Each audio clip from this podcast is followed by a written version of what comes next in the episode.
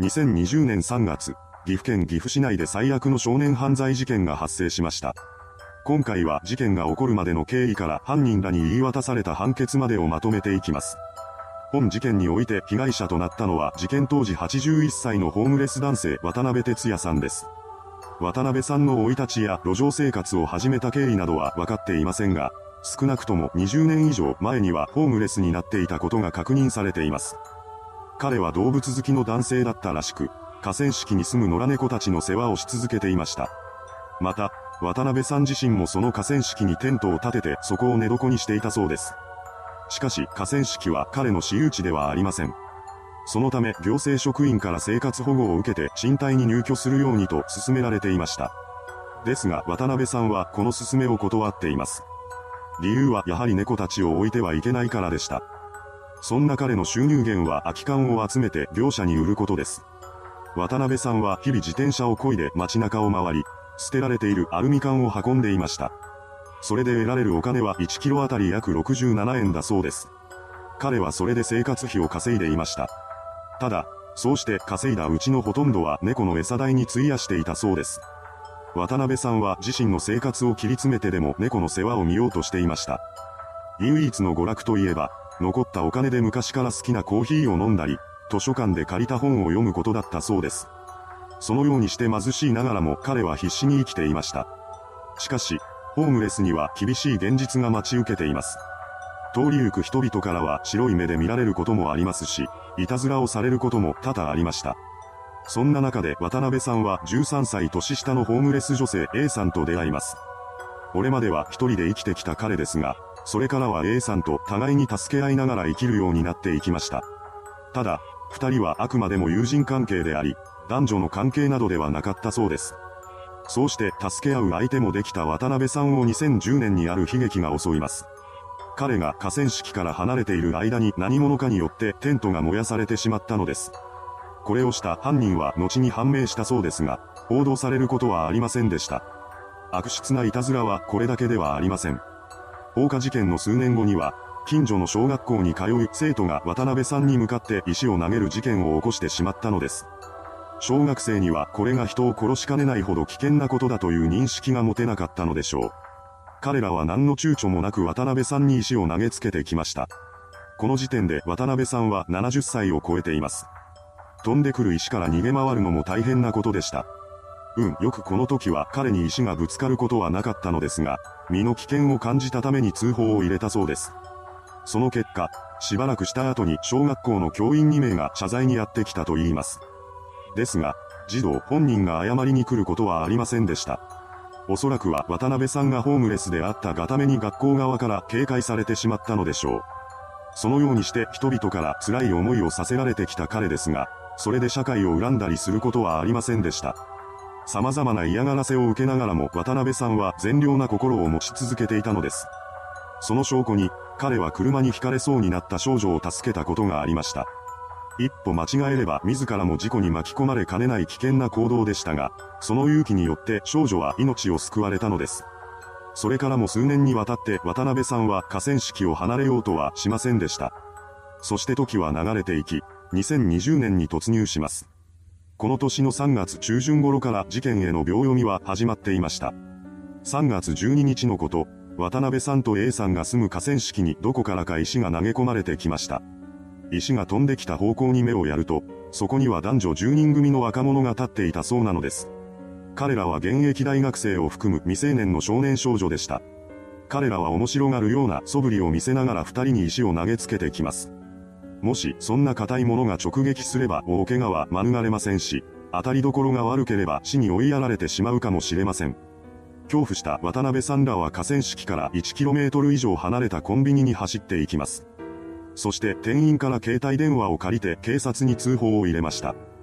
これを受けて警官がコンビニへとやってくるのですが、捜査に乗り出したりといったことはしてくれなかったそうです。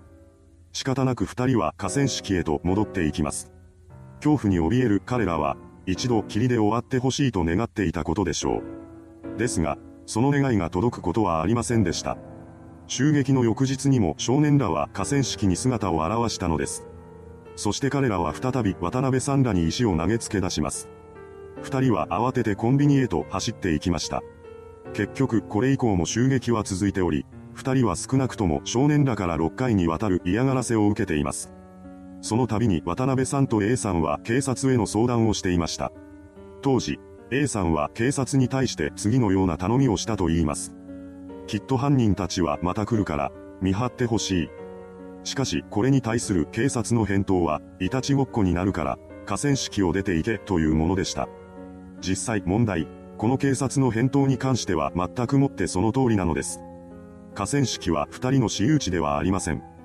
ホームレスになってしまうような致し方ない理由があったのかもしれませんが、渡辺さんは生活保護の受給を自ら断っていました。たとえ猫を連れて行けないとしても、ひとまずは自身の生活基盤を整えることの方が重要でしょう。しかし彼はそれをしようとしませんでした。そのような状況では、警察が先ほどのような発言をするのも無理はありません。また、警察が何の対策もしなかったというわけではないようです。3月24日には河川敷をパトカーに乗った警官が訪れて見張りをしてくれていました。ただ、A さんの話によると、彼らは2時間ほど経ったところで帰ってしまったそうです。とはいえ、いつ来るかわからない少年らの対策として河川敷に警官を常駐させるというのは現実的ではありません。そう考えると、すぐに捜査へと動き出さなかったことを除いてこの対応も批判できるようなものではないでしょう。そのようにして警察も一応は対応をしてくれていたわけですが、この状況下で最悪の日が訪れてしまいます。3月25日午前1時半頃、渡辺さんと A さんが就寝していると、テントに石がぶつかる音がしました。二人は瞬時に少年らが来たと気がつき、急いでテントから飛び出します。この日は5人の少年が襲撃に来ていたようです。渡辺さんは怒鳴り声を上げて少年らを追い払おうとしました。しかし彼らは渡辺さんのことを無視して A さんの方へと向かっていきます。そして彼女に石を投げつけながら執拗な追跡を始めました。少年らのうち1人は A さんの顔にライトで光を当て、視界を奪おうとします。そうして立ち止まった彼女に向かってまた別の少年が石を投げつけました。そんな中でなんとか A さんを逃がそうとした渡辺さんは彼女に向かって、はよ行けと叫びます。その声を聞いた A さんは必死に逃げていきました。彼女を少年らから遠ざけながら渡辺さん自身も逃げようとします。ですが、そんな彼に対して少年らは石や土の塊などを次々と投げつけました。そしてそのうちの一つが渡辺さんの顔面に直撃してしまったのです。この衝撃で彼は倒れ込み、その際に後頭部を地面に叩きつけてしまいました。そんなことを知らない A さんは堤防を駆け下りて公衆電話がある方へと走っていきます。ちょうどその時、背後から、しっこ垂れとるぞという少年の声が聞こえてきました。この言葉で渡辺さんが捕まったのかもしれないと思った彼女は後ろを振り向きます。するとそこには仰向けに倒れ込んだ渡辺さんと現場から逃げ出す少年の姿があったのです。自分一人が戻ってもどうしようもできないと考えた A さんは助けを呼ぶために公衆電話へと急ぎます。そして通報を入れ、パトカーと救急車と共に渡辺さんの元へと戻っていきました。そうして彼女が現場に戻ると、倒れたままの渡辺さんは意識を朦朧とさせながらもわずかに反応を示したそうです。それから彼はすぐに救急車に乗せられ、病院に搬送されました。そこですぐに処置が始まったのですが、渡辺さんの意識は遠のいていく一方です。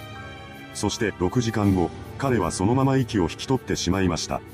検視の結果、渡辺さんの右後頭部には強い打撃による頭蓋骨骨折があり、直接的な死因は脳挫傷と急性硬膜下血腫だということが判明しています。その後、警察は殺人事件として捜査を開始しました。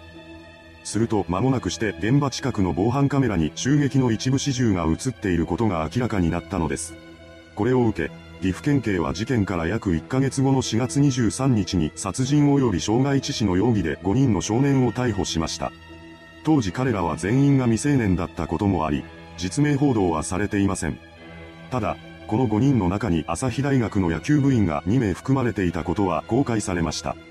朝日大学は事件を受けて加害者となった生徒は学則の懲戒規定にのっとり厳正に対処すると発表しています。そんな中、ネット上では少年らの身元を特定する動きが高まっていきました。そしてついには3人の朝日大学野球部員の名前と顔がさらされてしまったのです。ですが、その中には本事件に一切関わっていない人物も含まれていました。このデマ情報により、無関係の学生の就職活動にまで影響を及ぼす事態に発展してしまったようです。そのような形で風評被害も出ている中、事件に関する調査が進められていきます。その中で逮捕された19歳の少年5人のうちの2人には、暴行を共謀した事実が認められないとされ、不起訴処分となることが決定しました。残りの3人に関しては1人が第一種少年院装置、2人が傷害致死で起訴という形になったようです。結局のところ、殺意は認定できないとして、殺人罪は適用されませんでした。こうして二人の少年は傷害致死の罪に問われ、裁判員裁判にかけられることとなります。2021年3月11日、岐阜地裁で初公判が開かれました。そこで少年二人は起訴内容を認めています。冒頭陳述で弁護側は次のように主張しました。犯行は被害者をからかいその反応を楽しむ目的だった。被害者に石を当てたり、怪我をさせるつもりはなかった。また、第3回後半で行われた被告人質問では渡辺さんらを執拗に追いかけた理由について、警察に言われないように止めようとしたと供述しています。そのような形で元少年らの主張を受けながら裁判は進められていき、同年3月25日に判決公判が開かれます。そこで岐阜地裁が下した判決は1人に懲役5年、もう1人に懲役4年というものでした。この判決に対して検察側、弁護側双方が控訴しなかったため、そのまま二人の刑が確定しています。事件後、渡辺さんが生活していた河川敷には献花に訪れる人が多くやってきました。その中には、幼い頃、車にひかれそうになったところを彼に助けられた少女の姿もあったようです。いかがでしたでしょうか ?5 人の少年が81歳のホームレス男性を襲った事件。その犯行はホームレスを見下す意識によって引き起こされたかなり悪質なものでした。それなのにもかかわらず犯人らが少年法によって守られたこと、下された判決が軽かったことなどから一部では厳罰を求める声も上がっています。それではご視聴ありがとうございました。